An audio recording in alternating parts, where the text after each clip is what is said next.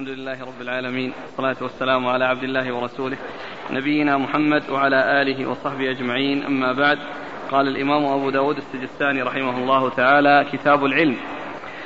قال باب الحث على طلب العلم.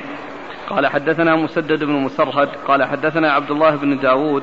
قال سمعت عاصم بن رجاء بن حيوة يحدث عن داود بن جميل عن كثير بن قيس أنه قال كنت جالسا مع أبي الدرداء رضي الله عنه في مسجد دمشق فجاءه رجل فقال يا أبا الدرداء إني جئتك من مدينة الرسول صلى الله عليه وعلى آله وسلم لحديث بلغني أنك تحدثه عن رسول الله صلى الله عليه وعلى آله وسلم. ما جئت لحاجة.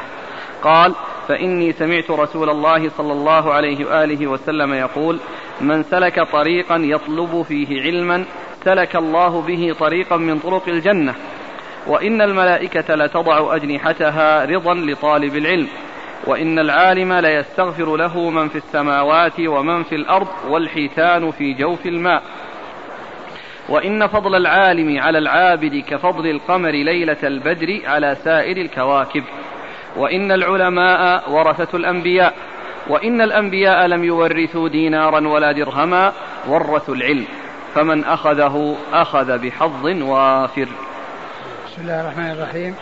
الحمد لله رب العالمين وصلى الله وسلم وبارك على عبده ورسوله نبينا محمد وعلى آله وأصحابه أجمعين. أما بعد فيقول الإمام أبو داود السجستاني رحمه الله تعالى كتاب العلم. العلم الذي يأتي مدحه في الكتاب والسنة والثناء عليه في الكتاب والسنة وكذلك العلماء الذي يأتي الثناء عليه في الكتاب والسنة. المقصود بذلك العلم الشرعي وعلماء الشريعة. علم كتاب الله عز وجل وسنة رسوله صلى الله عليه وسلم وما كان عليه سلف هذه الأمة. هذا هو العلم المحمود الممدوح الذي أثني عليه وعلى أهله في كتاب الله عز وجل وسنة نبيه محمد صلوات الله وسلامه وبركاته عليه.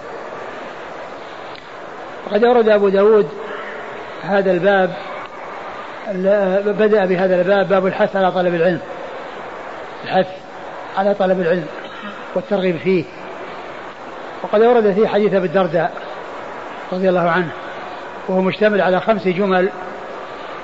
كل جملة من هذه الجمل الخمس تدل على فضل العلم وأهله تدل على فضل العلم الشرعي وفضل أهله. أول هذه الجمل من سلك طريقا يلتمس به يلتمس فيه علما سلك الله به طريقا من طرق الجنة. وهذا فيه أن الجزاء من جنس العمل. فكما أن الإنسان عمله أنه سلك طريقا فجزاؤه أنه يسهل له طريق. والجزاء من جنس العمل. العمل سلوك طريق يوصل إلى العلم والجزاء. الحمد لله. والعمل تسهيل وتيسير طريق يوصل إلى الجنة. تسهيل وتيسير طريق يوصل إلى الجنة. فهذا يدل على فضل العلم وأن شأنه عظيم وفضله كبير. وأن من سلك الطريق الموصلة للعلم فإنه يجازى على ذلك بأن ييسر له الطريق والسبيل التي توصله إلى الجنة.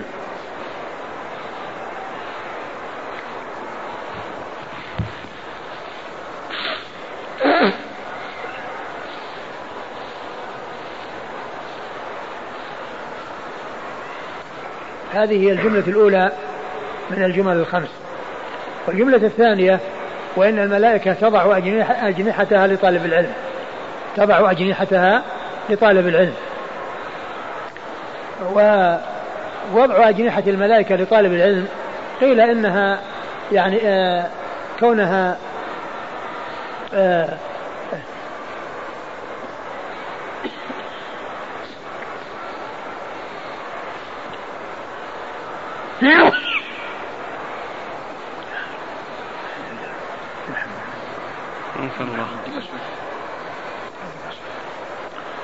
كونها يعني تتواضع له وتخضع وتحرص على أن تحيط وتحضر تلك المجالس الخيرة الطيبة مجالس تحضرها الملائكة التي هي مجالس العلم.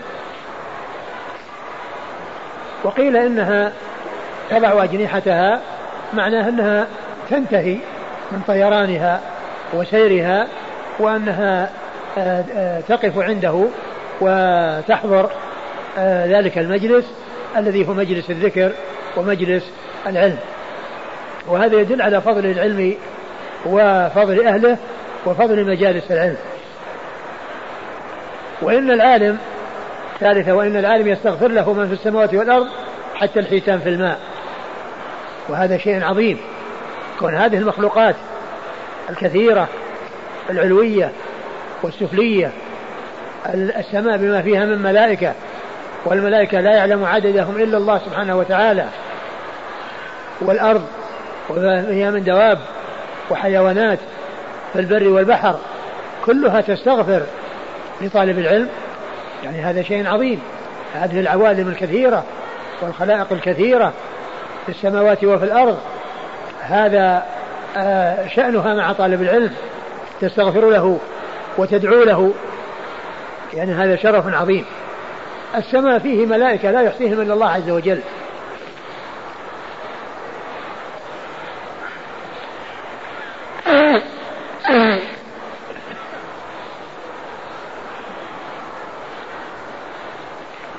البيت المعمور وهو في السماء السابعة وهو فوق الكعبة ولو وهو محاذ للكعبة ولو سقط لسقط عليها. يدخله يوميا سبعون ألف من الملائكة. ومن دخله لا يعود إليه مرة أخرى. وهذا يدل على كثرتهم. خلق كثير. كل هؤلاء يستغفرون لطالب العلم ويدعون لطالب العلم. هذا شرف وفضل كبير من الله سبحانه وتعالى للمشتغل بعلم الشريعة علم الكتاب والسنة علم قال الله قال رسوله قال الصحابة الكرام رضي الله تعالى عنهم وأرضاهم. وقيل إن هذه الدواب تستغفر لطالب العلم لأن لأنه يشتغل بشيء يعني يعود عليها نفعه ويعود عليها فائدته وذلك أن العلم الشرعي فيه الرفق بهذه الحيوانات وهذه الدواب وكذلك الحث على الإنفاق عليها من من يعني يكون مالكا لها فيصل إليها نفع العالم ونفع طالب العلم لأنه يظهر الشيء الذي يعم نفعه حتى يصل إلى هذه الدواب وهذه المخلوقات.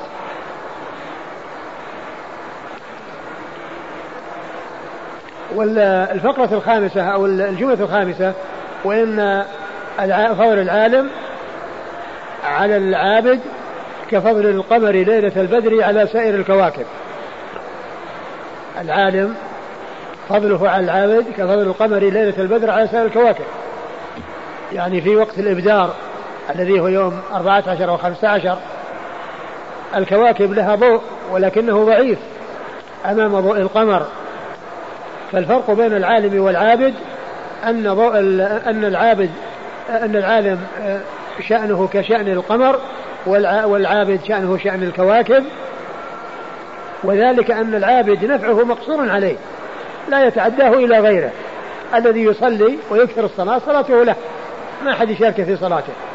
لكن الذي يشتغل بالعلم ويتعلم ويعلم ويرشد ويوجه ويأمر بالمعروف وينهى عن المنكر علمه له ولغيره.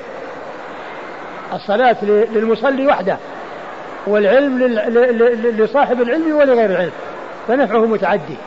والصلاة أو العبادة نفعها قاصر على صاحبها ولهذا كان فضل العالم على العابد كفضل القمر على سائر الكواكب. والجملة الخامسة هي قوله صلى الله عليه وسلم وإن العلماء ورثة الأنبياء. العلماء ورثة الأنبياء وإن الأنبياء لم يرثوا دينارا ولا درهما وإنما ورثوا العلم. فمن أخذ به أخذ بحظ وافر. فشرف عظيم للعلماء أن يقال إنهم ورثة الأنبياء وأن يوصفوا بأنهم وراث الأنبياء. الأنبياء عليهم الصلاة والسلام لا يورث عنهم المال ولم يرسلوا لجمع المال وجمعه لأقاربهم الوارثين بل المال لا يورث عنهم. وقد جاء عن النبي صلى الله عليه وسلم أنه قال إن معاشر الأنبياء لا نورث ما تركناه صدقة. إن معاشر الأنبياء لا نورث ما تركناه صدقة. وإذا فميراثهم واسع ومبذول لكل أحد. ليس للأقارب دون غيرهم ولا لأحد دون أحد وإنما هو لكل أحد مبذول. من أراد أن يحصل العلم فالباب مفتوح والطريق سالك. ما عليه إلا أن يقدم ويحرص على أن يحصل أن يحصل على نصيب من هذا الميراث الذي هو ميراث النبوة. ولهذا كان العلماء ورثة الأنبياء. العلماء ورثة الأنبياء لأن الأنبياء جاءوا بالعلم النافع. والعلماء هم الذين يرثونهم ويتلقون ذلك الميراث ويحافظون عليه ويعنون به وينشرونه ويبذلونه ويعملون بما فيه ويدعون الناس إلى العمل بما فيه. هذا هو شأن هذا شأن العلماء. وإذا فالأنبياء عليهم الصلاة والسلام ليس ميراثهم لأقاربهم وإنما هو عام لكل أحد لأن المال لا يورث عنهم وإنما يورث عنهم العلم يورث عنهم الحق والهدى. هذا هو الميراث وهو مبذول لكل أحد وطريقه مفتوح لكل بابه مفتوح لكل أحد ولا يختص به أحد دون أحد. وإن العلماء العلماء ورث الأنبياء وإن الأنبياء لم يورثوا دينارا ولا درهم وإنما ورثوا العلم. فمن أخذ به أخذ بحظ وافر. والحاصل أن هذا حديث عظيم اشتمل على خمس جمل كل واحدة منها تدل على فضل العلم وأهل العلم. نعم.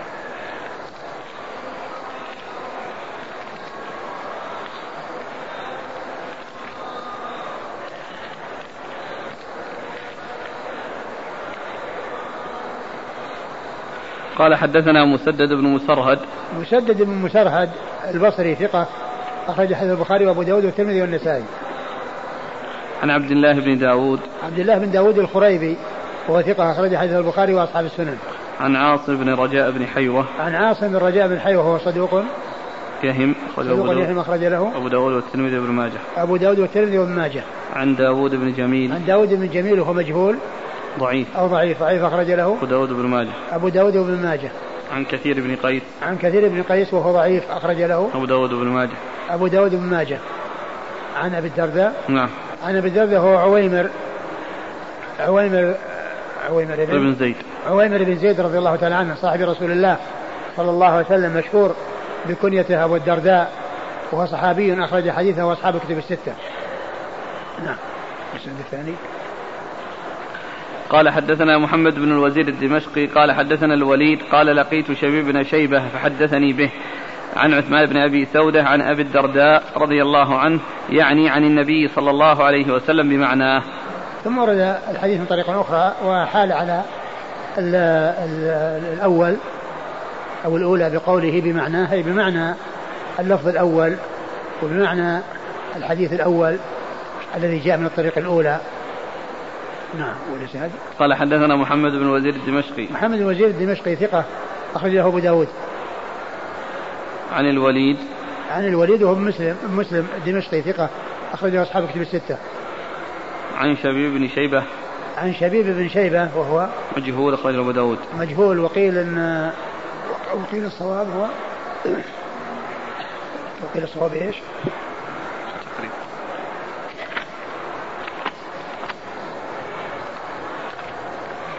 شعيب. نعم. شعيب بن رزيق. وقيل صواب شعيب. ابن رزيق. ابن رزيق وهو صدوق.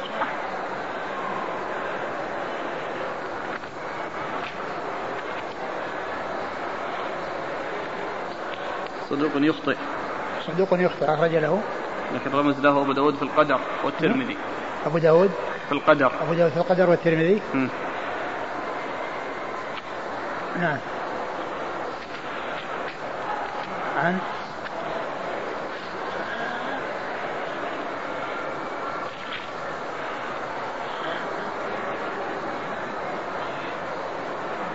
عن عثمان بن أبي سودة عن عثمان بن أبي سودة وهو ثقة أخرج البخاري في المفرد وأبو داود والترمذي وابن ماجه.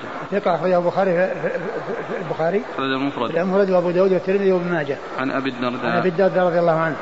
والحديث في إسناده الأول يعني رجلان مجهولان وفي إسناده الثاني يعني من يعني من فيه كلام والحديث يعني آه، حسنه الألباني وقال إن الطريقة الثانية إنها حسنة إنها طريقة حسن والحديث هذا شرحه الحافظ بن رجب في جزء لطيف آه، على طريقة الحافظ بن رجب رحمه الله رحمه الله. في الأجزاء الحديثية يعنى فيها بالآثار عن السلف من الصحابة ومن بعدهم ومن الأجزاء الحديثية التي شرح فيها بعض الأحاديث هذا الحديث الذي هو حديث أبي الدرداء في في طلب العلم. شرح حديث أبي الدرداء في طلب العلم. وبعض الجمل من هذا الحديث جاءت في أحاديث أخرى. بعض الجمل في هذا الحديث جاءت في أحاديث أخرى. فالجملة الأولى جاءت في حديث أبي هريرة الذي سيأتي. وهو في صحيح مسلم. وكذلك يعني آه، بعض الجمل فيه جاءت متفرقة في بعض الأحاديث عن رسول الله صلى الله عليه وسلم. نعم. يقول الأخ هل الحيتان هي التي تستغفر فقط أم جميع الكائنات التي في البحر؟ كل كل كل الحيوانات حيوانات البر والبحر والعوالم التي في السماء اللي هم الملائكة. قال يستغفر لهم من في السماوات والأرض حتى الحيتان في الماء. يقول السائل لماذا ذكر القمر مع أن الشمس أنفع للناس؟ آه ذكر القمر لأن القمر يهتدى به في الظلام. القمر يهتدى به في الظلام والنجوم يهتدى بها ولكن الاهتداء في النجوم دون الاهتداء بالقمر. وذكر القمر وذكر النجوم لأنها هي التي تكون في الليل والناس يستفيدون منها في الظلام. يستفيدون منها في الظلام. فيعني ظلمات الجهل يعني آه، آه، آه، تبدد بنور العلم. تبدد بنور العلم وضياء العلم. نعم. هذا فيه فضل العالم. فهل يدخل فيه فضل لطالب العلم؟ نعم طالب العلم هو أقول هو هو الحديث الأول وإن سلك طريقا يلتمس به علما. لا لا لا نفس وإن لطالب العلم. لكن وإن العالم لا يستغفر له. لا اللي قبل. لا هذا طالب العلم. نعم. رضا لطالب العلم. نعم. تضع الملائكة أجنحتها. لطالب العلم نعم. إيه. نعم على كل هو أقول طالب العلم يعني هو مشتغل ب آه، للوصول إلى هذه الغاية. ويعني لا شك أنه محصل من هذا الفضل. ولا شك له نصيب من هذا الثواب.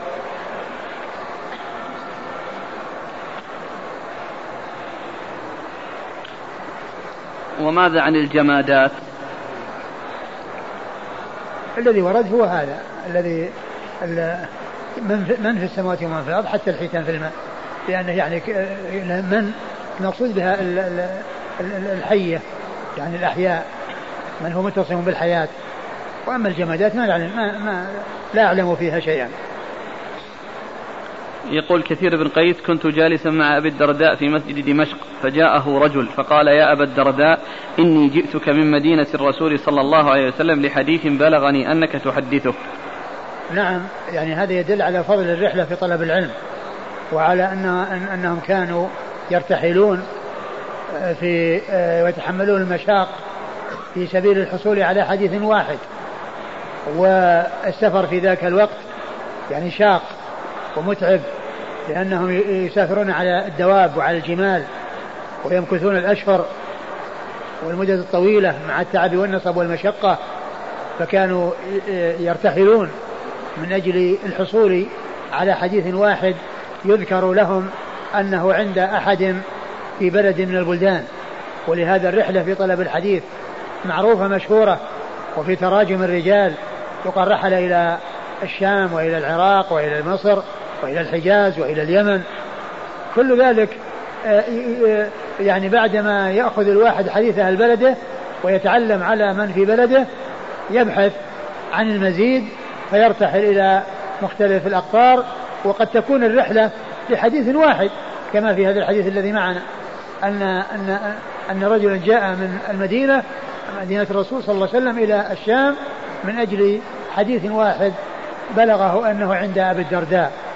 وقد قيل أن تحديث أبي الدرداء بهذا الحديث يحتمل أن يكون هذا هو الحديث الذي كان عنده والذي كان يعني يقصده الناس من أجله ويحتمل أن يكون إنما أورده لبيان فضل الاشتغال في في طلب العلم والعناية به والاهتمام به وتحمل المشاق في سبيل في سبيل الوصول إليه. وكما هو معلوم العلم لا يحصل إلا بالتعب والنصب والمشقة.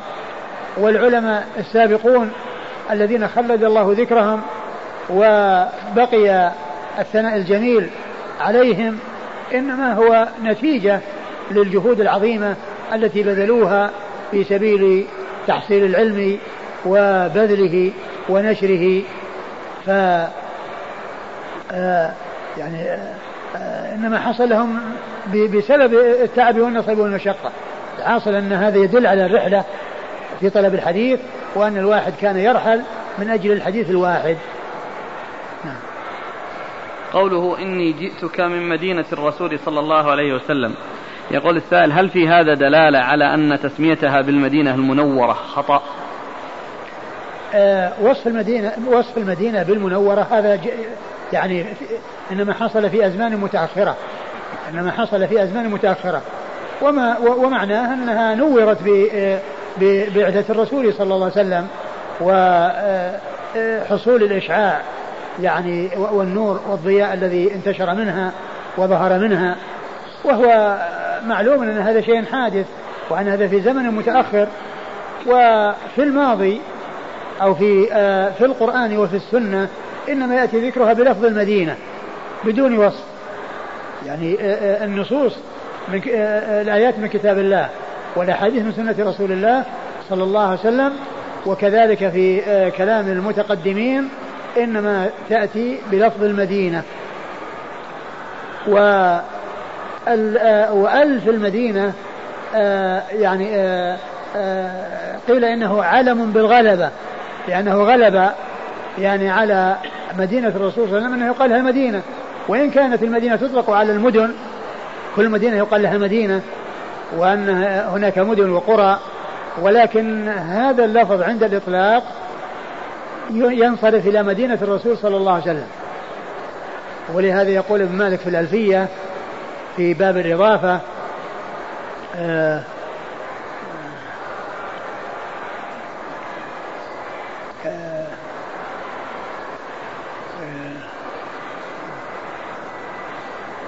نسيت البيت يعني بيت في في ألفية ابن مالك وقد يكون علما بالغلبة.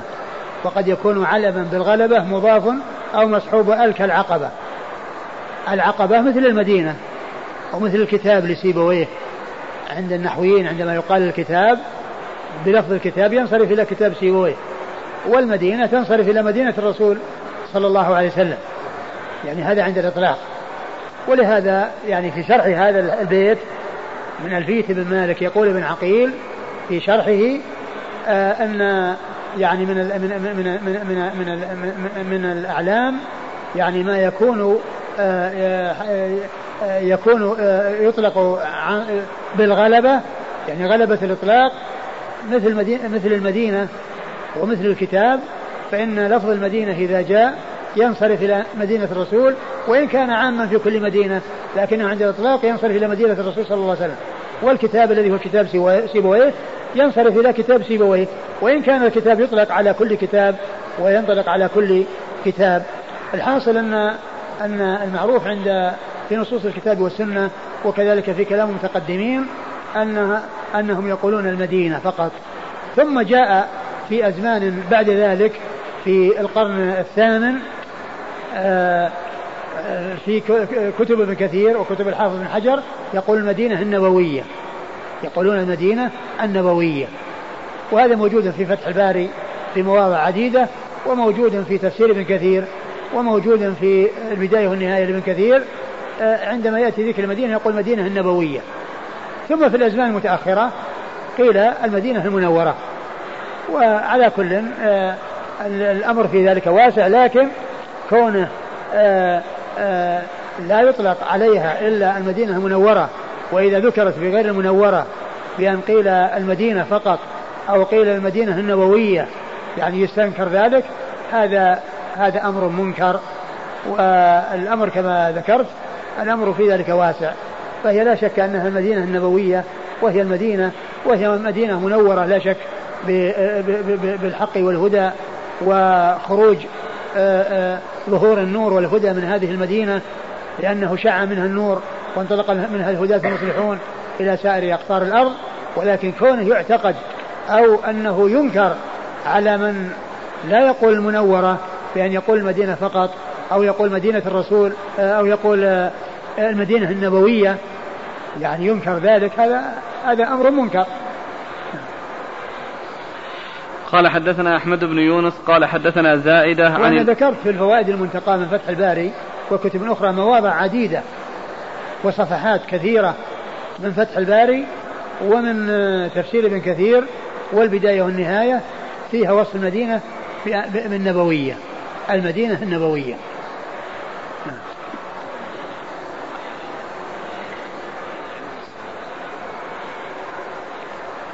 يحتمل يحتمل أن يكون الحديث ما يوجد إلا عند عند عند أبي الدرداء وأنه لم يجده ويحتمل أنه وجده نازلا ولكنه ذهب ليحصله عاليا.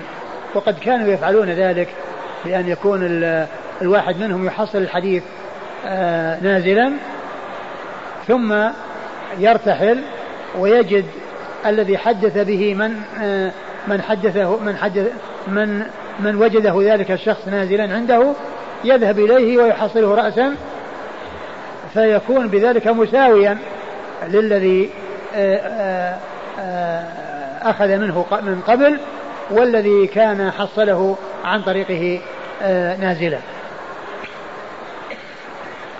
قال حدثنا أحمد بن يونس قال حدثنا زائدة عن الأعمش عن أبي صالح عن أبي هريرة رضي الله عنه. أنه قال قال رسول الله صلى الله عليه وآله وسلم ما من رجل يسلك طريقا يطلب فيه علما إلا سهل الله له به طريق الجنة ومن أبطأ به عمله لم يسرع به نسبه. ثم ورد أبو, أبو داود حديث أبي هريرة وهو يشتمل على جملتين. جملة هي مثل الجملة الأولى في حديث أبي الدرداء وأنه ما من أحد يسلك طريقا ليحصل فيه علما إلا سلك الله به طريقا الجنة والجملة الثانية هو من أبطأ به عمله لم يسرع به نسبه. من أبطأ به عمله لم يسرع به نسبه. والجملة الأولى هي كما عرف كما عرفنا هي مطابقة للجملة الأولى في حديث آه، أبي الدرداء. وحديث وحديث أبي هريرة هذا أخرجه مسلم في صحيحه مطولا. آه، مشتمل على آه، أمور أخرى غير هذين الأمرين. وفيه أن النبي صلى الله عليه وسلم قال من نفس عن مسلم كربة من كرب الدنيا نفس الله عنه بها كربة, كربة من كرب يوم القيامة ومن ستر مسلما ستره الله في الدنيا والآخرة ومن يسر على مسلم معسر يسر الله عليه في الدنيا والآخرة والله في عون العبد ما كون العبد في عون أخيه ومن سلك طريقا يلتمس فيه علما سهل الله به طريقا إلى الجنة وما اجتمع قوم في بيت من بيوت الله يتلون كتاب الله ويتدارسونه بينهم إلا نزلت عليهم السكينة وغشيتهم الرحمة وحفتهم الملائكة وذكرهم الله في من عنده ومن أبطأ به عمله لم يسع به نسبه. كل هذه الجمل موجودة في صحيح مسلم وقد أورد آه، آه، النووي رحمه الله هذا الحديث في جملة الأحاديث آه، الأربعين النووية لأنه من جوامع كلم الرسول صلى الله عليه وسلم. من جوامع كلم الرسول صلى الله عليه وسلم. حديث أبي هريرة هذا في صحيح مسلم أورده النووي ضمن الأربعين النووية هو حديث عظيم والحافظ بن رجب شرحه. ضمن كتابه جامع العلوم والحكم في شرح خمسين حديثا من جوامع الكلم ومنها هذا الحديث الذي هو حديث أبي هريرة رضي الله عنه. وفيه جمل فيها الجزاء من جنس العمل. من نفس عن مسلم كربة من كرب الدنيا نفس الله عنه بها كربة من كرب القيامة وما ستر مسلما ستره الله في الدنيا والآخرة. وبالمناسبة فإن الذي حصل للأفغانيين من آه، من من الذهاب عن بلادهم ونزوحهم بسبب الحرب التي حصلت في بلادهم فهم في الحقيقة بحاجة إلى المساعدة وإلى الإعانة وإلى آآ آآ يعني بذل ما يمكن إفادتهم به من من من المطاعم وملابس وما إلى ذلك. الحاصل أن أن أن هذا الحديث الذي فيه من من نفس عن مسلم كربة من كرب الدنيا نفس الله عنه بها كربة من كرب يوم القيامة ومن يسر على معسر يسر الله عليه في الدنيا والآخرة. لا شك أن هؤلاء المساكين الذين حصل لهم ما حصل من الضرر وحصل لهم الهروب من مساكنهم ومن بلادهم ونالهم ما نالهم من النصب والمشقة وصاروا في العراء بدون مأوى وبدون طعام هم بحاجة إلى إلى مساعدة آه، إخوانهم المسلمين يمدون لهم يد العون. وقوله صلى الله عليه وسلم ومن أبطأ به عمله لم يسر به نسبه. أي أن أن آه، العمل هو الذي آه، يقرب إلى الله عز وجل وهو الذي يرتفع الإنسان به درجة عند الله عز وجل. وليست الأنساب هي التي تقدم وتقرب إلى الله عز وجل ولكن النسب إذا وجد مع العمل الصالح هذا شيء طيب ولكن النسب بدون عمل صالح لا ينفع ولا يفيد يفيد. و فمن بطأ به عمله عن أن يصل المنازل المنازل العالية والدرجات الرفيعة وأن يكون من أهل الجنة ليس نسبه هو الذي يسرع به إلى المنازل العالية ويوصله إلى الدرجات الرفيعة عند الله عز وجل. وإنما الذي يوصل هو العمل الصالح. العمل الصالح هو الذي يوصل إلى هذه المنازل وإلى دخول الجنة. ويقول الشاعر لعمرك ما الإنسان إلا بدينه فلا تترك التقوى اتكالا على النسب.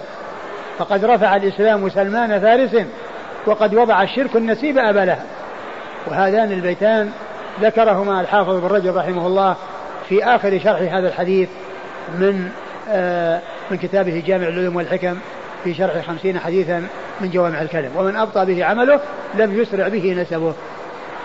فالتعويل هو على العمل الصالح وليس على الإنسان. ولهذا الرسول صلى الله عليه وسلم لما نزل وأنزل أنذر عشيرة الأقربين قال يا بني فلان يا بني فلان ثم قال يا يا يا عباس عم يا يا, يا صفية عمة رسول الله أنقذي أنفسك من النار لا أغني عنك من الله شيئا. يا فاطمة محمد سليني من مالي ما شئت لا أغني عنك من الله شيئا. نعم.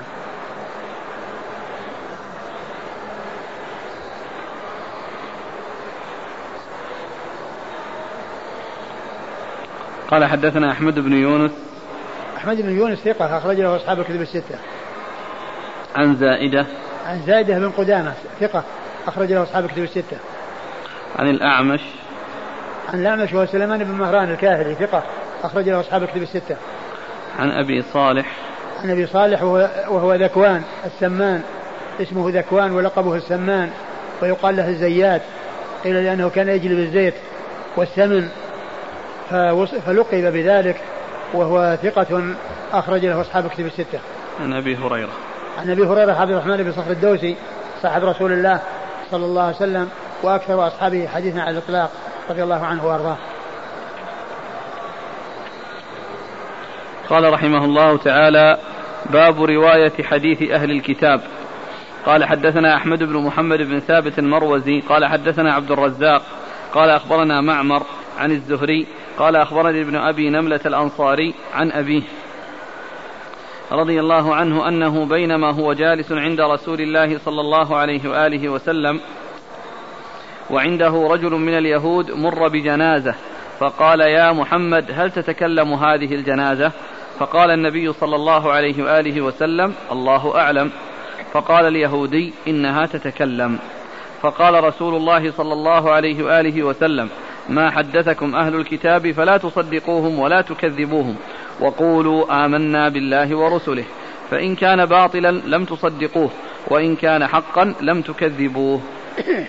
ثم ورد أبو داود باب رواية الحديث أهل الكتاب. باب رواية حديث نعم.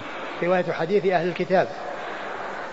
المقصود من ذلك أن أهل الكتاب آآ آآ عندما يحصل منهم كلام ويحصل منهم أحاديث أو إخبار عن شيء موجود في شرائعهم فإنه يروى ولكنه لا يعول عليه إلا أن جاء في آه، كتاب الله عز وجل وسنة النبي صلى الله عليه وسلم ما يؤيده. أما إذا وجد عندهم شيء لم يأتي في الكتاب والسنة ما يؤيده ولم يكن من الأمور الباطلة التي لا تليق برسل الله عز وجل مثلا.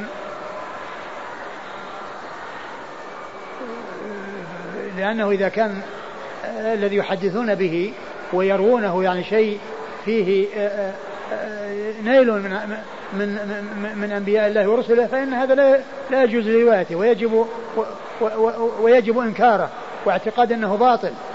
وإن جاء في كتاب الله عز وجل وسنة نبيه صلى الله عليه وسلم ما يدل على إثباته فإنه يكون ثابتا بدلاله الكتاب والسنة على ذلك مثل قول الله عز وجل وكتبنا عليهم فيها أن النفس بالنفس والعين بالعين والأنف بالأنف فهذا كلام أو هذه أحكام موجودة في التوراة ونحن عرفنا أنها موجودة في التوراة المنزلة لمجيء القرآن بالأخبار بذلك عن الله سبحانه وتعالى. فالكتاب فالتوراة المنزلة فيها أن النفس بالنفس والعين بالعين والأنف بالأنف. وهذا عرفناه عن طريق الكتاب العزيز. وكذلك ما يأتي عن طريق السنة أيضا نصدق به ونعلم أنه موجود في كتبهم لحصول الإخبار به إما في الكتاب العزيز وإما في السنة المطهرة. وإذا لم يكن لا هذا ولا هذا ليس من الأمور الباطلة التي يجب إنكارها ولا وليس من الأمور الحسنة أو الأمور التي آه، آآ آه، يعني آه، لا بأس بها ولا مانع منها. ولكن لم تأتي في الكتاب والسنة إذا كان كلاما جميلا أو كلاما حسنا فموقفنا منه أننا لا نصدق ولا نكذب. لا نصدق ولا نكذب. ونقول آمنا بالذي أنزل إلينا وأنزل إليكم كما جاءت في ذلك السنة عن رسول الله صلوات الله وسلامه وبركاته عليه. وإذا فهذا هو الموقف من آه، ما يكون مع أهل الكتاب سواء مما بأيديهم من كتب أو بما يضيفونه إلى دينهم من كلام أو حتى أيضا ما يوجد في كتب آه، آه، كتبنا من أخبار إسرائيلية لم تكن ثابتة والتي اشتملت عليه كلام جميل فنحن لا نصدق ولا نكذب. ونقول آمنا بالذي أنزل إلينا وأنزل إليكم. لأننا لو كذب لو صدقنا بإطلاق يمكن أن يكون باطلا. فنكون صدقنا بباطل. وإن كذبنا بإطلاق يمكن أن يكون حقا. فنكون كذبنا بحق. ولكن إذا لم نصدق ولم نكذب ولكن قلنا آمنا بالذي أنزل إلينا وأنزل إليكم هذا هو الذي فيه السلامة وفيه العصمة والبعد عن الوقوع في في شيء محذور. وقد أورد أبو داود حديث أبي نملة. حديث أبي حديث أبي نملة من أصحاب رسول الله صلى الله عليه وسلم. أنه قال إيش؟ بينما هو جالس عند رسول الله صلى الله عليه وسلم وعنده رجل من اليهود مر بجنازة فقال يا محمد هل تتكلم هذه الجنازة؟ فقال النبي صلى الله عليه وسلم الله أعلم. فقال اليهودي إنها تتكلم. آه، مر بالجنازة فقال هل تتكلم؟ فقال النبي صلى الله عليه وسلم الله أعلم. ثم قال اليهودي إنها تتكلم يعني أنه قاله عن عن عما عندهم أو عما عندهم في كتبهم أو عندهم في يعني في في ديانتهم والرسول صلى الله عليه وسلم قال الله أعلم. لعله قال ذلك قبل أن يعلم بما يجري في القبور وما يحصل في القبور من العذاب ومن الكلام ومن السؤال والجواب وما إلى ذلك. يحتمل أن يكون الأمر كذلك. والحديث يعني غير صحيح. يعني فيه نملة ابن أبي نملة وهو يعني غير محتج به. ولكن آه، الكلام الأخير الذي فيه قول النبي صلى الله عليه وسلم إذا حدثكم أهل الكتاب فلا تصدقوهم ولا تكذبوهم هذا ثابت في صحيح البخاري. هذا جاء في صحيح البخاري في عدة مواضع منها في كتاب التوحيد ومنها كتاب الشهادات وفي مواضع متعددة. يعني هذه ال هذا ال هذا المسلك وهذه الطريقة التي آه، آه، تسلك أمام ما يحصل من رواية شيء أو ذكر شيء من أهل الكتاب وعن أهل الكتاب فإنه يسلك به هذا المسلك. لا يصدقون ولا يكذبون ولكن يقال آمنا بالذي أنزل إلينا وأنزل إليكم. ولكن فتكون قصة ال ال ال اليهودي والكلام الذي جرى مع اليهودي هو الذي جاء من هذا الطريق. وأما ذاك الذي هو الطريقة التي ينبغي أن تسلك فيما يأتي عنها الكتاب فهذه ثابتة في صحيح البخاري في عدة مواضع منه. منها في كتاب التوحيد. قال حدثنا أحمد بن محمد بن ثابت المروزي. أحمد بن محمد بن ثابت المروزي آه هو بن شبوية هو ثقة أخرج له أبو داود. عن عبد الرزاق. عبد الرزاق بن همام الصنعاني اليماني ثقة أخرج له أصحاب كتب الستة. عن معمر. معمر بن راشد الأزدي البصري ثم اليماني. ثقة أخرج له أصحاب كتب الستة. عن الزهري. عن الزهري ومحمد بن مسلم بن عبيد الله بن شهاب. الزهري ثقة فقيه أخرج له أصحاب كتب الستة. عن ابن أبي نملة. عن ابن أبي نملة وهو نملة. نملة بن أبي نملة وهو مقبول. نعم. مقبول أخرج له أبو داود. نعم.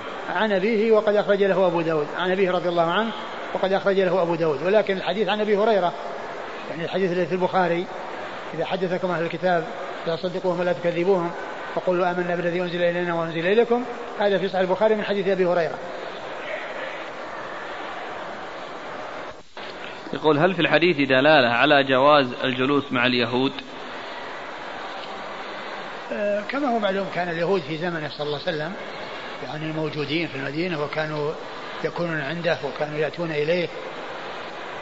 ومعلوم أنهم إذا كانوا يعني في بلاد المسلمين أو تحت حكم الإسلام وجاءوا وحضروا لحاجاتهم ولأمورهم أو لأي شيء يقتضي ذلك لا بأس بذلك.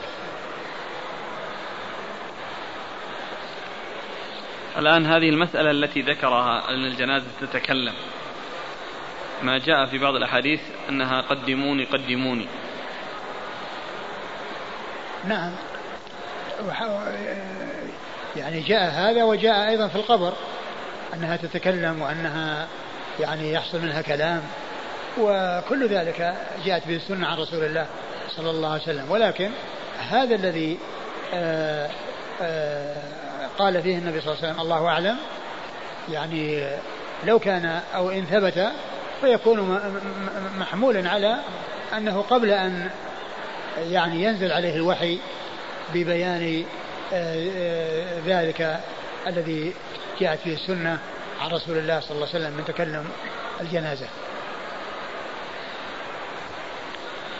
قال حدثنا أحمد بن يونس قال حدثنا ابن أبي الزناد عن أبيه عن خارجة يعني ابن زيد بن ثابت أنه قال قال زيد بن ثابت رضي الله عنه أمرني رسول الله صلى الله عليه وآله وسلم فتعلمت له كتاب يهود وقال إني والله ما آمن يهود على كتابي فتعلمته. فلم يمر بي إلا نصف شهر حتى حذقته فكنت أكتب له إذا كتب وأقرأ له إذا كتب إليه. ثم أورد أبو داود حديث زيد بن ثابت في أمر النبي صلى الله عليه وسلم إياه أن يتعلم لغة اليهود حتى يعني يقرأ الكتب التي تأتي والتي بهذه اللغة وكذلك يعني كتابه إليهم بلغتهم. يعني فكان رضي الله عنه يعني يقرأ ويكتب يقرأ ما يأتي ويكتب يعني ما يراد آه، يعني آه، إرساله وحذقه وأتقنه في فترة وجيزة هي مقدار نصف شهر رضي الله تعالى عنه وأرضاه وهو يدل على جواز تعلم اللغة التي يحتاج إلى معرفتها من أجل أن أن يكتب أو تحصل الكتابة لمن يعني يحتاج إلى الكتابة في يعني في ذلك كما كان النبي صلى الله عليه وسلم محتاجا إلى ذلك وقد أمر زيد بن ثابت بهذا وقد أخبر عليه الصلاة والسلام بالسبب الذي جعله يأمر زيد وهو أنه لا يأمن اليهود لأنه لا يأمنهم يكتبون ولا يأمنهم يقرؤون لأنهم قد يقرؤون له يعني شيء على, على غير الصواب وقد يكتبون على غير الصواب. فالنبي صلى الله عليه وسلم أراد رجلا من أصحابه هو الذي يتولى هذه المهمة.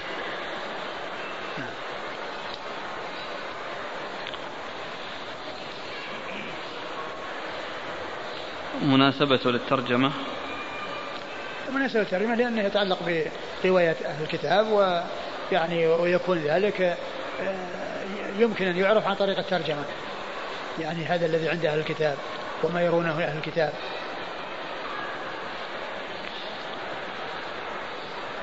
قال حدثنا أحمد بن يونس عن ابن أبي الزناد. أحمد بن يونس مر ذكره ابن أبي الزناد هو عبد الرحمن ابن أبي الزناد وهو صدوق حديث البخاري تعليقا ومسلم في المقدمة نعم. وأصحاب السنن.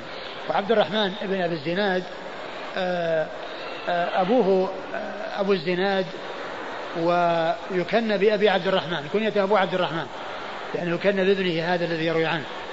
وأبو الزناد لقب له وليس بكنية ولكنه لقب على صيغة الكنية وعلى صفة الكنية. نعم. و و وأبو, وأبو الزناد هو عبد الله بن ذكوان المدني ثقة أخرج له أصحاب كتب الستة. عن خارجة يعني ابن زيد بن عن خارجة يعني ابن زيد بن ثابت وهو تابعي ثقة وهو أحد فقهاء المدينة السبعة في عصر التابعين وحديثه أخرجه أصحاب كتب الستة. عن آه، أبيه زيد بن ثابت رضي الله عنه صاحب رسول الله صلى الله عليه وسلم وحديثه أخرجه أصحاب الكتب الستة. قال رحمه الله تعالى باب في كتاب العلم. قال حدثنا مسدد وأبو بكر بن أبي شيبة قال حدثنا يحيى عن عبيد الله بن الاخنس عن الوليد بن عبد الله بن أبي مغيث. عن يوسف بن ماهك عن عبد الله بن عمرو رضي الله عنهما أنه قال كنت أكتب كل شيء أسمعه من رسول الله صلى الله عليه وآله وسلم أريد حفظه. فنهتني قريش وقالوا أتكتب كل شيء تسمعه ورسول الله صلى الله عليه وآله وسلم بشر يتكلم في الغضب والرضا. فأمسكت عن الكتاب فذكرت ذلك لرسول الله صلى الله عليه وآله وسلم فأومأ بإصبعه إلى فيه فقال اكتب. فوالذي نفسي بيده ما يخرج منه إلا حق. ثم أورد أبو داود بابه في كتاب العلم يعني كتابة العلم. يعني كل العلم يكتب. والعلم لا شك أنه يكتب. والحاجة يعني آه، داعية إلى الكتابة. يعني حتى لا يضيع العلم. لأن لأن لأنه آه، إذا اعتمد على الحفظ فقد يذهب الحفاظ ويذهب ما معهم. وقد ينسى الحافظ ولكنه إذا دون اطمئن إلى آه، ضبط العلم وتقييده وعدم تعريضه للضياع. وعدم تعريضه للضياع. وقد جاء أحاديث تدل على كتابة العلم وأحاديث تدل على كتابة على عدم كتابة العلم. وقد جمع بين ما جاء في النهي عن كتابة العلم. وما يدل على كتابة العلم أن الأحاديث التي فيها النهي كانت متقدمة ثم جاء الترخيص متأخرا فدل على أن آخر الأمرين من رسول الله صلى الله عليه وسلم الأمر بكتابة العلم. وقيل إنه كان ممنوعا في أول الأمر يعني حتى لا يختلط الحديث بالقرآن وأن يعني يلتبس غير القرآن بالقرآن. و وأن هذا هو السبب وأنه إذا كتب هذا مستقلا وهذا مستقلا ولم يختلط هذا بهذا فإنه لا بأس به. الحاصل أنه جمع بين الأحاديث الواردة في عدم الكتابة والكتابة يعني بما يدل على على آه، آه، اعتبارها جميعا. وأن آه، وأن المنع من الكتابة كان متقدما والإذن بالكتابة كان متأخرا. وقد يورد أبو داود حديث عبد الله بن عمرو. حديث عبد الله بن عمرو أنه كان يكتب وكان يعرف الكتابة فكان يكتب الذي يسمع من رسول الله صلى الله عليه وسلم. فقال له أو قالت له قريش يعني كيف تكتب؟ والرسول يتكلم في الغضب والرضا. فجاء إلى الرسول صلى الله عليه وسلم وقال وأشار إلى فمه أي إلى لسانه فقال اكتب فإنه لا يصدر منه إلا حق ولا يحصل منه إلا حق صلوات الله وسلامه وبركاته إيش لفظه؟ إيش لفظه قال؟ كنت أكتب كل شيء أسمعه من رسول الله صلى الله عليه وعلى آله وسلم أريد حفظه فنهتني قريش وقالوا أتكتب كل شيء تسمعه ورسول الله صلى الله عليه وآله وسلم بشر يتكلم في الغضب والرضا. فأمسكت عن الكتاب فذكرت ذلك لرسول الله صلى الله عليه وآله وسلم فأومى بإصبعه إلى فيه. فقال اكتب فوالذي نفسي بيده ما يخرج منه إلا حق. آه الرسول صلى الله عليه وسلم معصوم فيما يبلغ عن الله عز وجل. وكل ما يصدر منه صلى الله عليه وسلم فإنه حق. صلوات الله وسلامه وبركاته عليه. وقوله كنت أكتب أريد حفظه يعني حتى لا يضيع. حتى لا يضيع. يعني أكتب أريد حفظ حفظه يعني بالكتابة. والحفظ حفظان. حفظ صدر وحفظ كتاب. الحفظ حفظان يكون يعني بالكتاب ويكون بالصدر. وهذا الذي كان يريده من أجل الحفظ بالكتاب.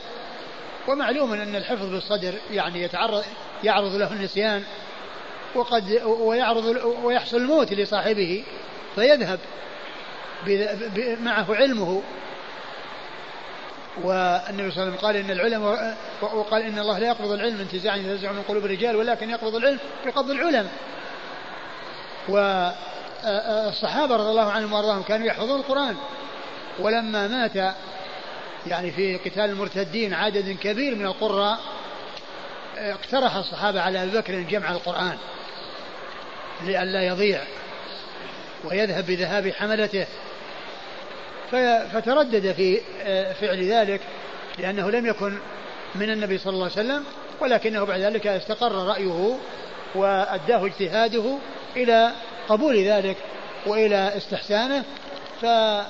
فجمع ما كان عند الصحابة في صعب في عهد أبي بكر رضي الله عنه. ثم في عهد عثمان جمع في مصحف جمع في مصحف واحد وفرق على على على المدن. يعني حتى يعتمد الناس عليه وحتى لا يختلف الناس. الحاصل أن الكتابة آه الكتابة آه أنها ثابتة وكتابة العلم ثابتة ولو لم تكن الكتابة حاصلة ما وصلت ما وصلت هذه الكتب هذه الأحاديث الكثيرة وهذه السنن يعني آه، بالتناقل وأخذ آه، أشخاص عن أشخاص. لكن بهذه الكتابة وبهذا التدوين نفع الله عز وجل بهذه الكتابة وحفظ الله سنة نبيه صلى الله عليه وسلم بتدوينها وكتابتها. نعم. ولهذا يقول ابن القيم يعني لو لم تحصل الكتابة لم يصل إلينا من العلم إلا الشيء اليسير لم يصل إلينا من العلم إلا الشيء اليسير لو لم تحصل الكتابة لكن الكتابة هي التي بها وصل إلينا ما وصل هذا هذه هذه الأسفار وهذه المجلدات من حديث رسول الله صلى الله عليه وسلم.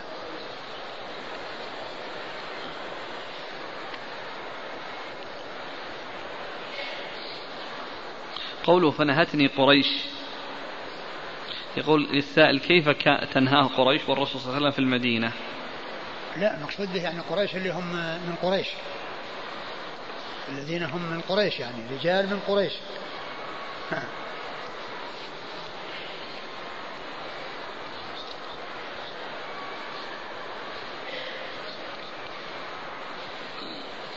قال حدثنا مسدد. والمقصود به المسلمون ليس المقصود بالكفار الذين هو أقول الذين هو مسلمون يعني آه، صحابة لكنه يعني آه، خشوا أن يكون يعني هناك شيء يعني يحصل وهو غير مقصود. فالنبي بين أن كل ما يصدر منه صلى الله عليه وسلم أنه حق وأنه كونه يعني يحصل منه شيء في حال الغضب هو حق. ولا يصدر منه إلا حق صلوات الله وسلامه وبركاته. سواء في حال الرضا أو في حال الغضب.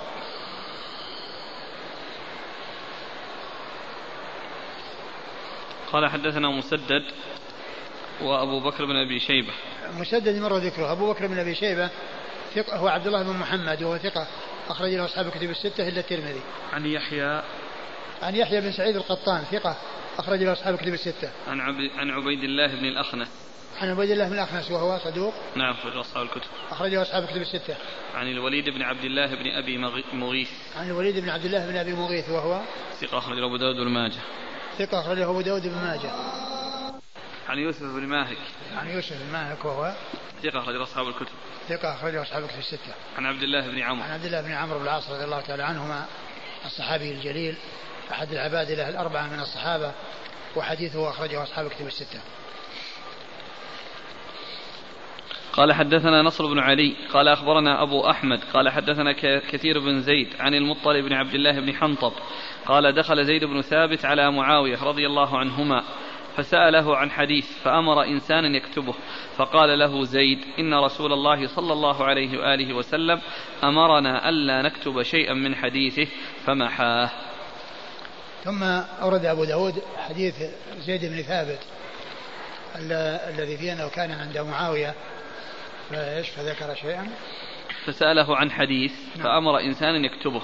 فسأله معاوية يعني سأل زيد عن الحديث فأمر شخصا أن يكتبه. قال فقال له زيد إن رسول الله صلى الله عليه وسلم أمرنا ألا نكتب شيئا من حديثه فمحى.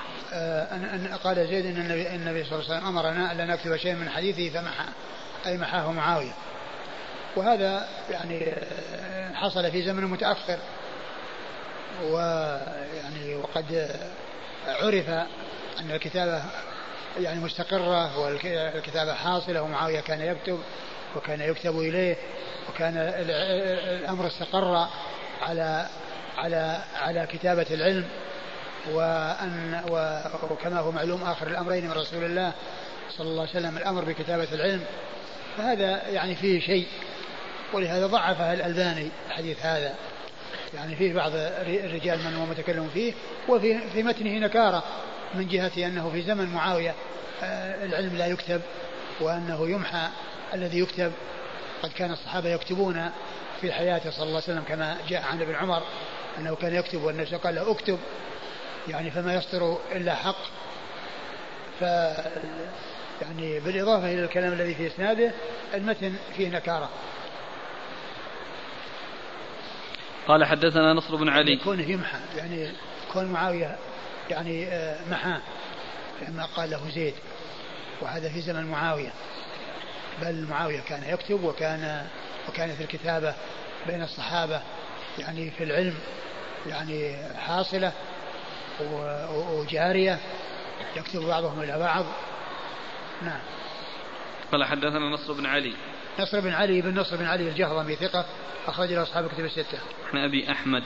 عن أبي أحمد وهو محمد محمد بن عبد الله بن الزبير. الزبير أبو, أبو أحمد الزبيري وهو ثقة أخرج له أصحاب الكتب الستة. عن كثير بن زيد.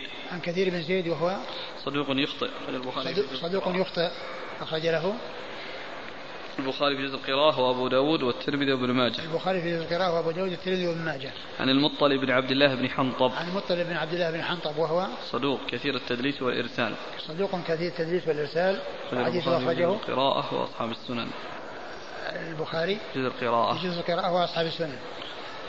قال دخل زيد على معاوية. عن زيد. عن زيد بن ثابت رضي الله عنه آه، مر ذكره.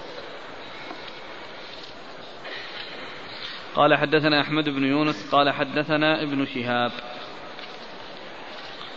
ابن خطأ. أبي شهاب. قال حدثنا أبي, أبي شهاب. أبي شهاب اللي هو ابن بن نافع. عبد ربه بن نافع. نعم. أبو شهاب الحناط عبد ربه بن نافع. نعم. أبو أبي شهاب.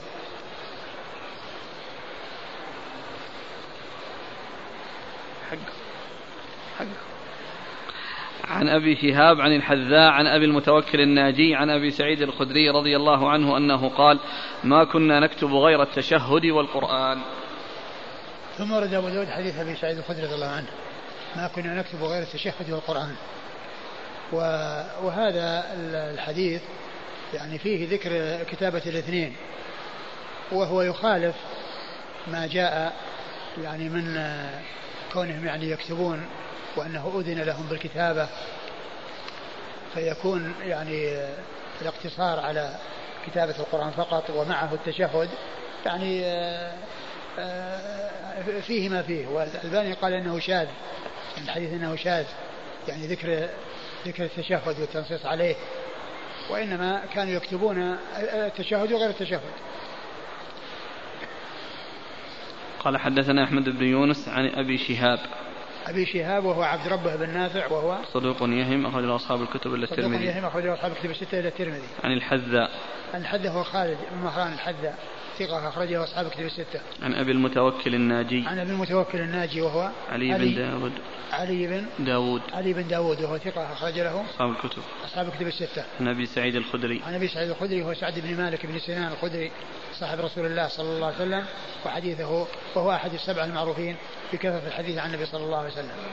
قال حدثنا مؤمل قال حدثنا الوليد قال حا وحدثنا العباس بن وليد بن مزيد هذا حديث واحد حديثه معه إيه حديث واحد الثاني شاهد يعني نعم، نعم.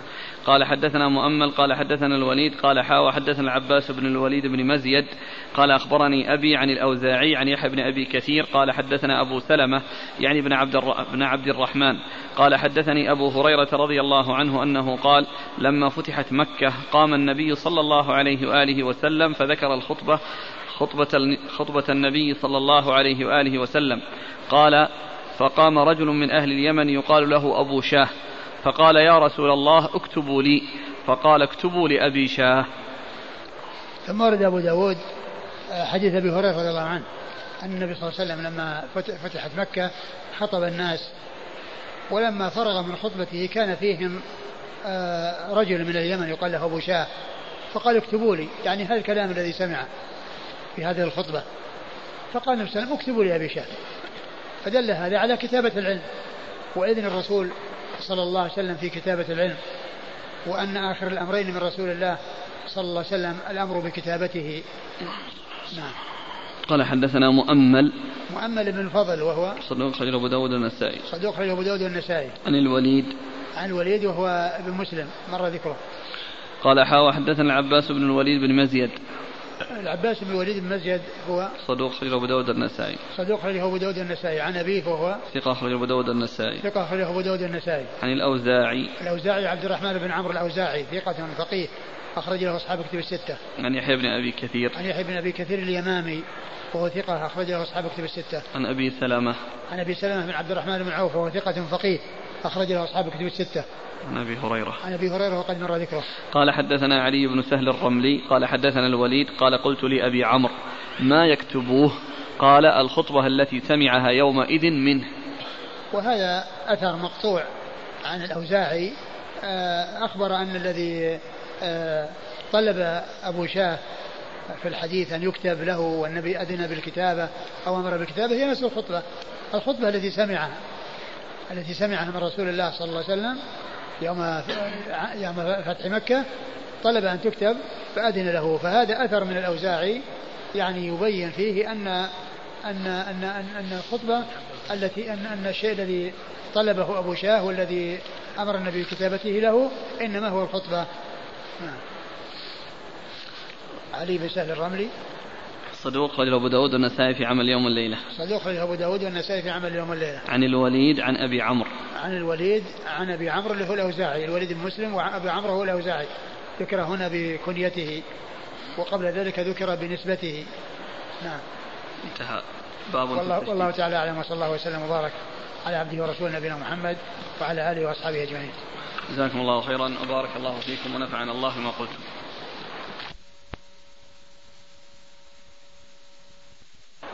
بسم الله الرحمن الرحيم. الحمد لله رب العالمين. والصلاة والسلام على عبد الله ورسوله نبينا محمد وعلى آله وصحبه أجمعين. أما بعد قال الإمام أبو داود السجستاني رحمه الله تعالى باب في التشديد في الكذب على رسول الله صلى الله عليه وآله وسلم. قال حدثنا عمرو بن عون قال أخبرنا خالد قال حا وحدثنا مسدد قال حدثنا خالد المعنى عن بيان بن بشر قال مسدد أبو بشر. عن وبره بن عبد الرحمن عن عامر بن عبد الله بن الزبير عن أبيه رضي الله عنه أنه قال قلت للزبير رضي الله عنه ما يمنعك أن تحدث عن رسول الله صلى الله عليه وآله وسلم كما يحدث عنه أصحابه؟ فقال أما والله لقد كان لي منه وجه ومنزلة ولكني سمعته يقول من كذب علي متعمدا فليتبوأ مقعده من النار. بسم الله الرحمن الرحيم الحمد لله رب العالمين وصلى الله وسلم وبارك على عبده ورسوله نبينا محمد وعلى آله وأصحابه أجمعين. أما بعد فيقول الإمام أبو داود السجستاني رحمه الله تعالى باب في التشديد في الكذب على باب رسول في التشديد في التشديد في الكذب على رسول الله صلى الله عليه وسلم. يعني في بيان أنه أن أمره خطير وأن وأنه عظيم وذلك أن فيه إضافة إلى النبي صلى الله عليه وسلم شيء لم يقله وتقويل له ما لم يقله صلوات الله وسلامه وبركاته عليه. فالكذب عليه شيء عظيم والكذب في حد ذاته مذموم وخطير ولكنه كان إذا كان على النبي الكريم صلى الله عليه وسلم فإن الأمر في ذلك يكون في غاية الخطورة وفي غاية الشدة. وقد أورد أبو داود رحمه الله حديث الزبير بن العوام رضي الله تعالى عنه أن النبي صلى الله عليه وسلم قال من كذب علي متعمدا فليتبوأ مقعده من النار وفي بعض الألفاظ أنه من كذب علي فليتبوأ مقعده من النار يعني بدون بدون كلمة متعمدا وذلك أن الكذب على الرسول صلى الله عليه وسلم هو يعني يكون بالإخبار بخلاف الواقع وقد يكون تعمدا وقد يكون خطأ. ولا شك أن التعمد أمره خطير. وبدون التعمد آه الإنسان يعني يكون معذور. ولكن الخطورة في كونه آه يتلقى عنه ذلك الشيء الذي أخطأ فيه ثم يتداول ثم يعمل به فيكون الناس عملوا بخطأ حصل عن طريق ذلك الشخص. فمن هنا تكون الخطورة ويكون آه، آه، آه، الأمر يعني ليس بالأمر الهين حتى ولو كان مع الخطأ. ومن أجل وهذا هو الذي جعل الزبير رضي الله عنه يتوقع لأنه لا يتعمد الكذب وإنما الذي خشي أنه مع الإكثار أنه يحصل منه الخطأ فيتحمل عنه الخطأ ويتلقى منه ذلك الخطأ وحتى لو تداركه قد يذهب ناس بما حدث به ولا يعلمون بالتدارك فيعملون بهذا بهذا الذي جاء عنه وهو آه، خطأ منه. ومن فمن هنا كان بعض أصحاب رسول الله صلى الله عليه وسلم يتوقون من آه، الإكثار من الرواية خشية أن يخطئوا. ومن ومن الصحابة رضي الله عنهم وأرضاهم من أكثر من الرواية.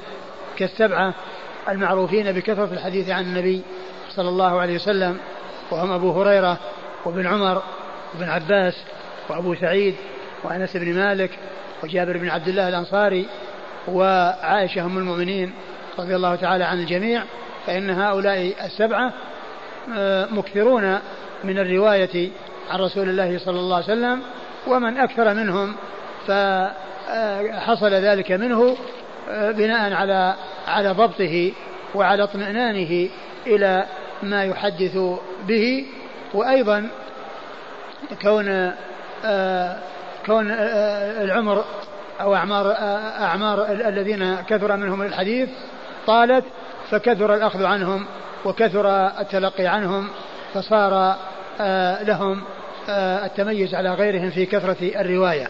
والحاصل أن من الصحابة من آه، كان يتوقع الإكثار من الحديث خشية أن يحصل منه الخطأ الذي هو غير مقصود فيترتب على ذلك أن يأخذه غيره ويعمل به وهو خطأ. أعيد الكلام أعيد الحديث. يقول عبد الله بن الزبير قلت للزبير ما يمنعك أن تحدث عن رسول الله صلى الله عليه وسلم كما يحدث عنه أصحابه؟ ما يمنعك أن تحدث عن رسول الله صلى الله عليه وسلم كما يحدث عنه أصحابه يعني الذين عرف عنهم الإكثار. وإلا فمن, فمن, فمن أصحاب رسول الله صلى الله عليه وسلم من كان مقلا من الرواية. ومعلوم أن الصحابة رضي الله عنهم وأرضاهم يتفاوتون في كثرة المكث مع النبي صلى الله عليه وسلم وفي قلة ذلك وفيهم الذي لم يلقه إلا مرة واحدة أو مرتين أو أكثر. فيتلقى منه حديثا أو حديثين ولكن من الصحابة من يكون ملازما له فتكثر آه، روايته. بل إن من الذين لازموه وهم معروفون بملازمته من قلت روايتهم. ومن آه، أصحاب رسول الله صلى الله عليه وسلم الذين لازموه ولكن المدة التي حصلت الملازمة فيها قليلة كانت آه، آه، المدة كانت قليلة ومع ذلك كانت الرواية كثيرة.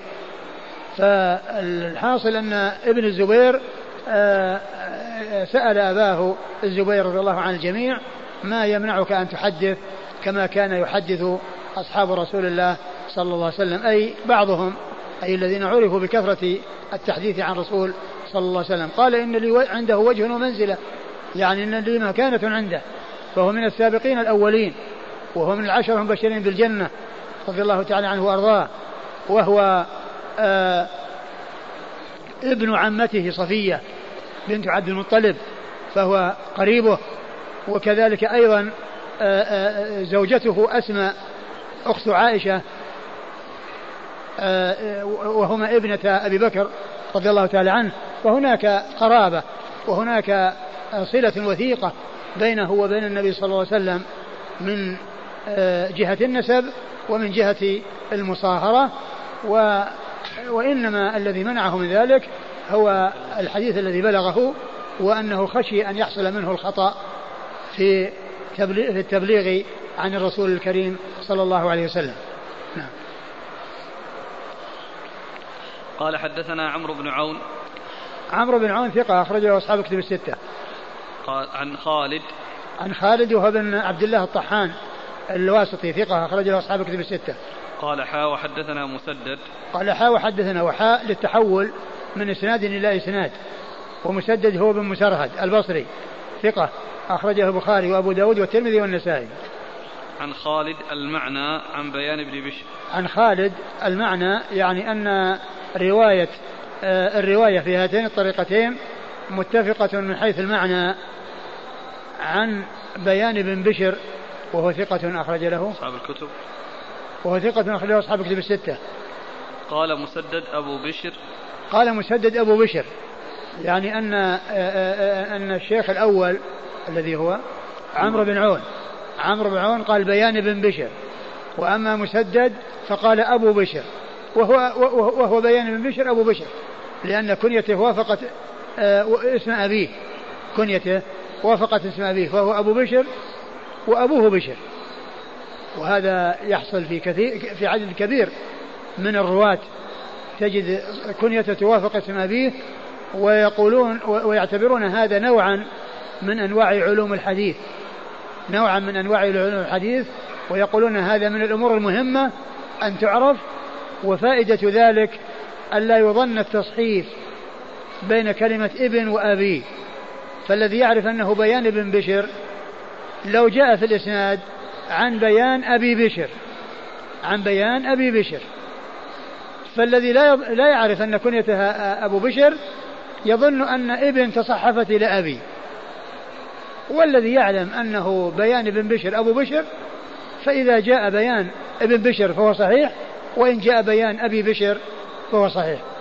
الحاصل أن أحد الطريقين آه، إلى بيان ابن بشر وهي الطريقة الأولى طريق عمرو بن عون قال بيان ابن بشر. عندما ذكر آه، هذا الراوي الذي هو في الطبقة الثالثة من شيوخ أبي داود وأما مسدد الذي هو الشيخ الثاني فذكره بالكنية فقط ولم يذكر ولم يذكر اسمه ولا اسم أبيه. نعم. عن وبرة بن عبد الرحمن. عن وبرة بن عبد الرحمن وهو ثقة أخرجه البخاري ومسلم وأبو داود والنسائي. ثقة أخرجه البخاري ومسلم وأبو داود والنسائي. عن عامر بن عبد الله بن الزبير. عن عامر بن عبد الله بن الزبير وهو ثقة أخرجه أصحاب الكتب الستة.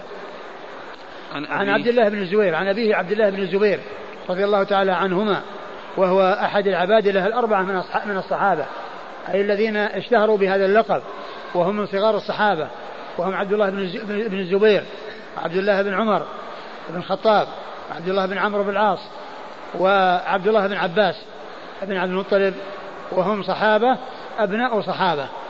وهم صحابة أبناء صحابة رضي الله تعالى عن الجميع. وعبد الله بن الزبير رضي الله عنه هو أول مولود ولد بعد الهجرة لأنه ولد والناس في قبى قبل أن يصلوا إلى المدينة. لما هاجر رسول الله صلى الله عليه وسلم وأصحابه أول ما وصلوا المدينة مكثوا في قبى وجلس فيه أياما وبنى المسجد مسجد قبى. ثم انتقل من قبى إلى المدينة. وكان ابن الزبير ولد في قباء. أول ما وصلوا إلى المدينة وأول ما جاءوا مهاجرين ولد عبد الله بن الزبير فحنكه رسول الله صلى الله عليه وسلم. عن أبي. عن أبيه الزبير بن العوام رضي الله تعالى عنه وهو آه، الصحابي الجليل أحد السابقين الأولين وأحد العشرة المبشرين بالجنة الذين بشرهم الرسول صلى الله عليه وسلم بالجنة في حديث واحد فقال أبو بكر في الجنة وعمر في الجنة وعثمان في الجنة وعلي في الجنة وطلحة في الجنة والزبير في الجنة وعبد الرحمن بن عوف في الجنة وسعد بن أبي وقاص في الجنة وسعيد بن زيد في الجنة وأبو عبيدة بن الجراح في الجنة عشرة أشخاص سردهم كل واحد مبتدأ وخبر فلان في الجنة وفلان في الجنة وفلان في الجنة وفلان في الجنة حتى سرد هؤلاء العشرة فلهذا اشتهروا بلقب العشرة لأنهم سردوا في حديث واحد. وقد جاءت الشهادة في الجنة عن رسول الله صلى الله عليه وسلم في أشخاص آخرين في مناسبات مختلفة و ولكن هؤلاء اشتهروا بهذا اللقب لأنهم جمعوا في حديث واحد عن رسول الله صلى الله عليه وسلم. وحديثه أخرجه أصحاب الكتب الستة. نعم. وحديثه أخرجه أصحاب الكتب الستة. يقول الأخ لماذا استعمل أبو داود حاء التحويل ولم يعطف الشيخ الثاني على الأول مع أنهما اشتركا في الرواية عن خالد؟ إيش الإسناد؟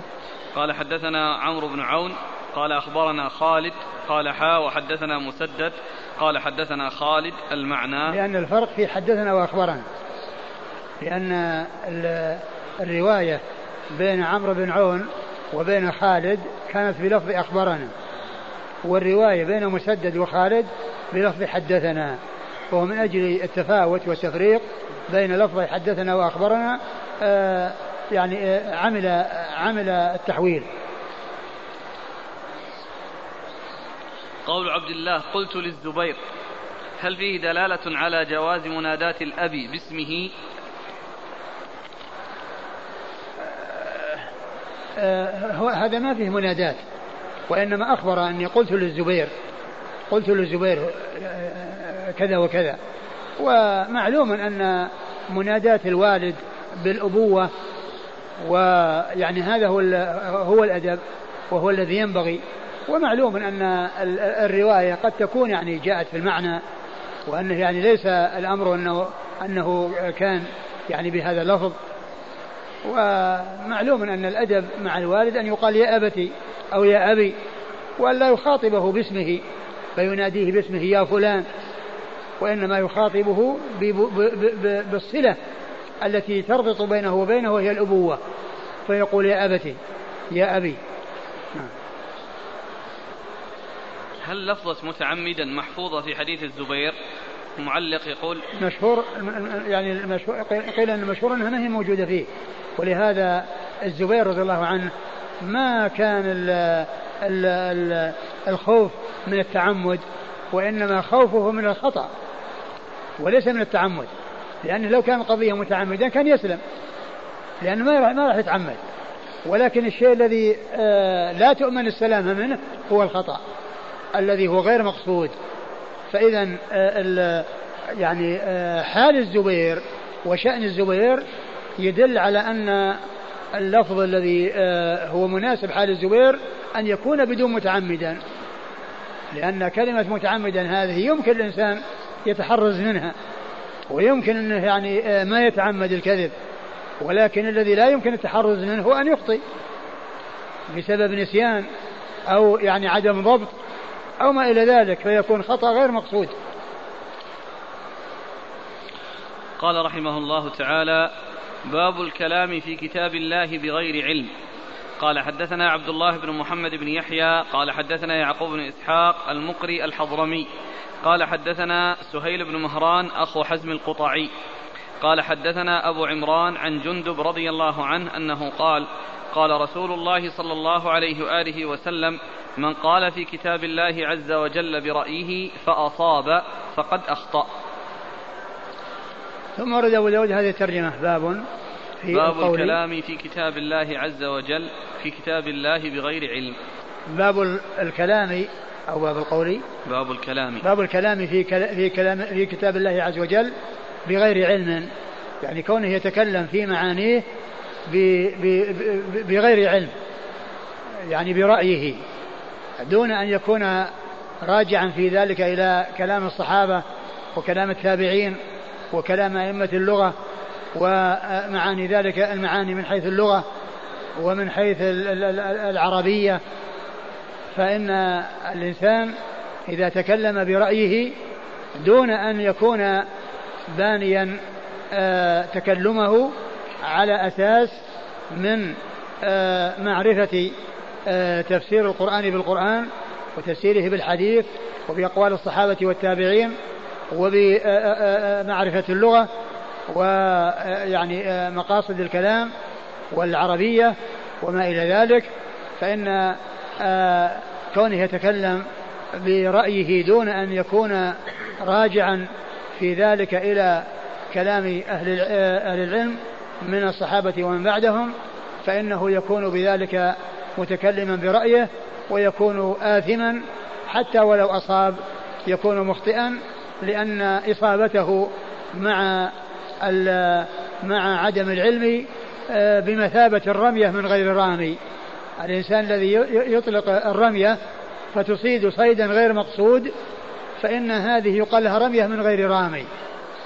ويشبه هذا ما سبق أن مر في أول كتاب القضاء أن القضاة ثلاثة وفيهم وأن, وأن واحد في الجنة واثنان في النار وأحد الاثنين الرجل الذي قضى بجهل الذي قضى بجهل.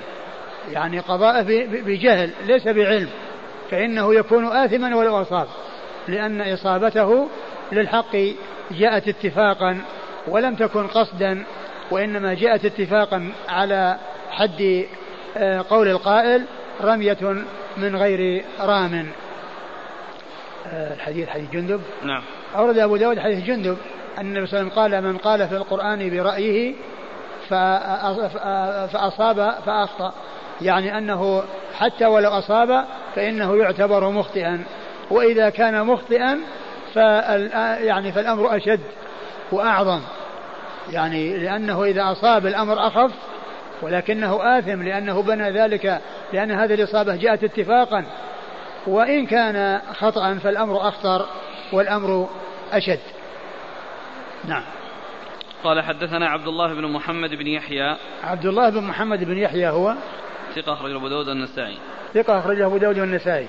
عن يعقوب بن إسحاق المقري الحضرمي. عن يعقوب بن إسحاق المقري الحضرمي وهو صدوق أخرج له مسلم وأبو داود والترمذي في الشمائل والنسائي بن ماجه. صدوق أخرجه أخرج له مسلم وأبو داود. مسلم وأبو داود والترمذي في الشمائل والنسائي وابن ماجه. عن سهيل بن مهران. عن سهيل بن مهران وهو مقبول أو ضعيف. ضعيف. وهو ضعيف أخرج له أصحاب السنن. أخرجه أصحاب السنن. عن أبي عمرو أبي عمران. عن أبي عمران الجوني وهو عبد الملك بن حبيب ثقة أخرجه أصحاب عبد الملك بن حبيب ثقة أخرجه أصحاب كتب الستة. عن جندب. عن جندب بن عبد الله البجلي رضي الله تعالى عنه صحابي أخرج له أصحاب كتب الستة والحديث في إسناده ذلك الرجل الضعيف فهو غير صحيح ولكن معناه صحيح لأن الكلام بغير علم آه الله عز وجل حذر منه.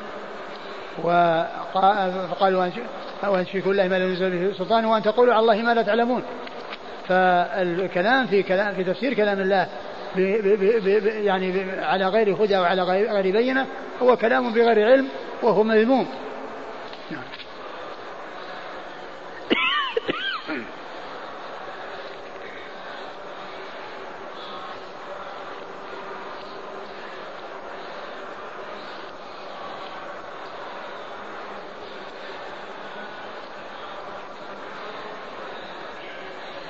هنا قال سهيل بن مهران أخو حزم القطعي.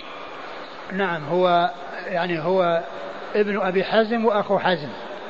لأن أحيانا يقال ابن أبي حزم لأن كنية أبيه أبو حزم وحزم أخوه. فأحيانا يقال ابن أبي حزم وأحيانا يقول أخو حزم. يعني فكان حزم هذا مشهور. فكان أبوه يذكر مكنا به وأخوه يذكر منسوبا إلى أخوته. فكلمة أخو حزم آه، آه، وابن أبي حزم كلها بمعنى واحد لأن حزم هو هو, هو الأخ الذي آه، يكنى به أبوه. فإن قيل أبوه ابن فإن قيل يعني أبوه أبو حزم وقيل لهذا أخو حزم الذي هو أخوه.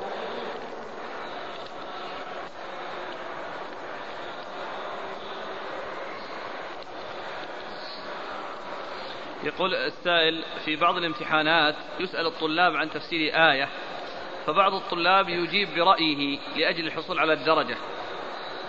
فما الحكم؟ لا يجوز. لا يجوز الكلام إلا بعلم. إذا لم يكن هناك علم يسكت.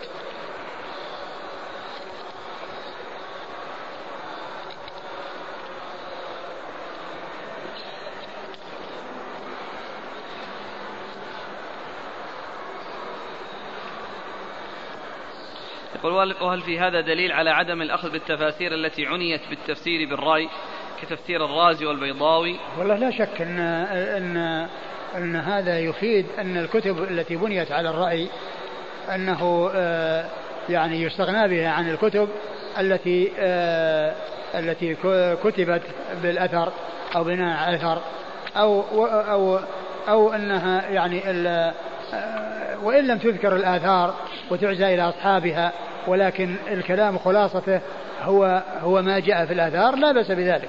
المحذور هو أن يقول أن يتكلم الإنسان من عند نفسه وهو يعني ليس عنده العلم الذي يمكنه من الكلام. وما حكم الذي يحاول تفسير آية عند عالم فيصحح له الخطأ؟ والله الذي ينبغي أن إذا كان النبي يحاول تفسير ويرجع إلى كلام أهل العلم ويعني يأتي بكلام أهل العلم أو أنه يرجع إلى كلام أهل العلم ويأتي به ويعرض يعني ما يكتبه عليه لا بأس بذلك. أما أن يكون يعني ما يرجع إلى كلام أهل العلم ثم يتكلم من عنده وهو ليس عنده القدرة فهذا خطأ. يعني مثل هذا يقول قد يطرح سؤال على مجموعة من الشباب فكل يجيب برأيه ثم بعد ذلك يفتيهم ويبين لهم المدرس. ما يصلح أن كل واحد يقول برأيه بشيء ليس له أساس أبدا الإنسان الذي ما عنده علم يسكت.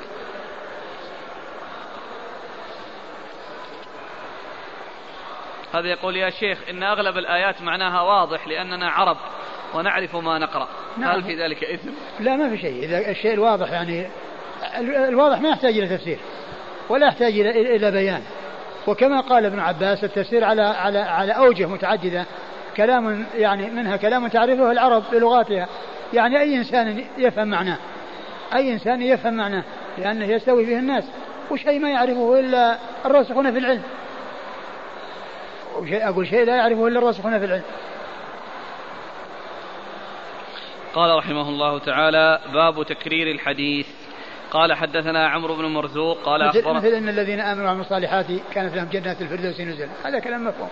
كلنا يعرفه الذين آمنوا الصالحات يكونون في الجنة.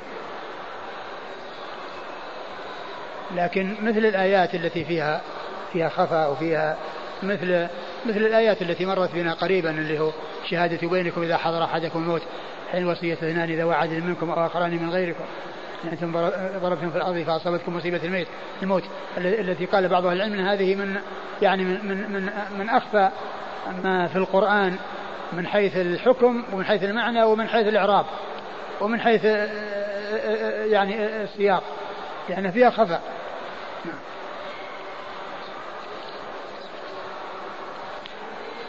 باب تكرير الحديث. قال حدثنا عمرو بن مرزوق قال أخبرنا شعبة عن أبي عقيل هاشم بن بلال عن سابق بن ناجية عن أبي سلام عن رجل خدم النبي صلى الله عليه وآله وسلم أن النبي صلى الله عليه وآله وسلم كان إذا حدث حديثا أعاده ثلاث ثلاث مرات. ثم رد أبو داود باب تكرير الحديث. تكرير الحديث يعني كون كونه يأتي به أكثر من مرة. مرة أو مرتين مرتين أو ثلاث. هذا هو التكرار. أقل التكرار أن يعاد مرة مرة أو أو أو ثنتين أو أكثر. هذا قال التكرار أو التكرير. و آه، صلى الله عليه وسلم ليس من عادته أنه يكرر الحديث أو كل حديث. نعم أحيانا قد يكرر الحديث. ولهذا يأتي في بعض بعض الروايات قالها مرتين أو ثلاثا أو عادها مرتين. وهذا يدل على أن كونه يكرر إنما هو في بعض الأحيان وليس دائما. ومثل الأحاديث الطويلة التي تأتي عن رسول الله صلى الله عليه وسلم ما كان معروف أنه يكررها وأنه يأتي بها في المجلس الواحد عدة مرات. ولو كان الأحاديث تكرر كلها ما كان هناك فائدة لأن يقول الراوي في بعض الأحاديث أعادها مرة ومرتين. لأنه يكون هذا هو الشأن لو كان الأمر كذلك. الشأن أن كل كل حديث طال أو قصر فإنه يكرر ويؤتى به أكثر من مرة وليس الأمر كذلك. وإنما هذا يحصل في بعض الأحيان. وإنما هذا يحصل في بعض الأحيان. وعلى هذا فالتكرار يعني يحصل من وسلم في بعض الأحيان ولا يحصل منه في كثير من الأحيان ولا سيما في الأحاديث الطويلة لأنه لم يأتي ما يدل على حصول تكريرها في المجلس الواحد. وفي المكان الواحد. وأما كونه يحصل نعم يحصل ولهذا جاء في بعض الأحاديث آه، قال ذلك مرتين أو ثلاث. قال ذلك مرتين أو ثلاثا. لكن هذا لا يعني أن كل حديث يكون كذلك. وعلى هذا فالتفصيل آه، هو هذا. والحديث الذي معنا الذي فيه أنه كان إذا حدث يعني كرر ذلك ثلاثا لم يثبت. عن النبي صلى الله عليه وسلم فيه ضعف. ولكن آه، التفصيل هو كما أشرت كما ذكره بعض أهل العلم أنه يحصل في بعض الأحيان. نعم. قال حدثنا عمرو بن مرزوق. عمرو بن مرزوق آه ثقة أخرج عنه البخاري وأبو داود. نعم. البخاري وأبو داود. عن شعبة. عن شعبة بن الحجاج الواسطي ثم البصري ثقة أخرج له أصحاب كتب الستة. عن أبي عقيل هاشم بن بلال. عن أبي عقيل هاشم بن بلال وهو ثقة أخرج أبو داود والنسائي بن ماجه ثقة أخرج أبو داود والنسائي بن ماجه عن سابق بن ناجية عن سابق بن ناجية وهو مقبول أخرجه أبو داود والنسائي بن ماجه وهو مقبول أخرجه أبو داود والنسائي بن ماجه عن أبي سلام عن أبي سلام وهو ممطور الحبشي وهو ثقة أخرجه البخاري في الأدب المفرد ومسلم وأصحاب السنن. ثقة أخرجه البخاري في الأدب المفرد ومسلم وأصحاب السنن. عن رجل خدم خدم النبي صلى الله عليه وسلم. عن رجل خدم النبي صلى الله عليه وسلم يعني رجل مبهم ومعلوم أن الإبهام في الصحابة لا يؤثر لأن المجهول فيهم في حكم المعلوم رضي الله تعالى عنهم وأرضاهم. وفيه سابق بن ناجية وهو مقبول. نعم.